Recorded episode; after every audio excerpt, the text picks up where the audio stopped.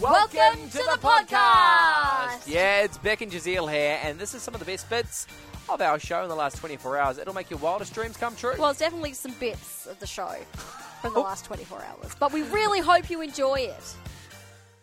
Nobody likes waking up to an alarm, right? no, it's the worst. Can be jarring, brings you out of a beautiful, deep, dreamful state. Yep.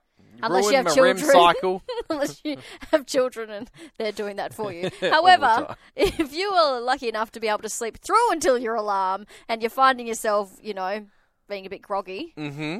apparently, if you choose a different alarm tone, it could help you every morning. Just, just different in general. Like, so we've gone from beep, beep, beep, or whatever the normal one is. What is the normal one? Beep. I don't know. What is my. I can't even. No, that's, That's that's a old ringtone. Nokia Yeah, yeah. ringtone.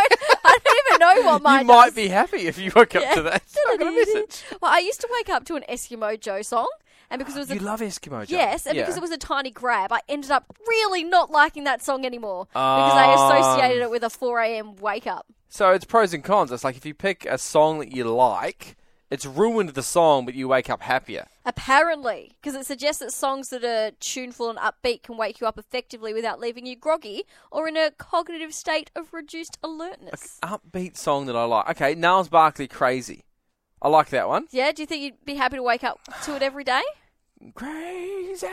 No, I don't think I would actually. now that I think about it, I'm like it's, it's, no, it's, it's terrible.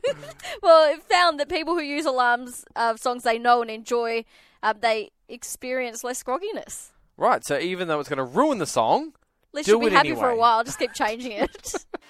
whew, what a hoot that was. That was. Oh, I'm Yeah. tired just from listening to it. oh, I'm energized. Yeah. hey, if you want more from The Drive Show, just visit 985.com and don't forget you can tune in live anytime for more of this great banter.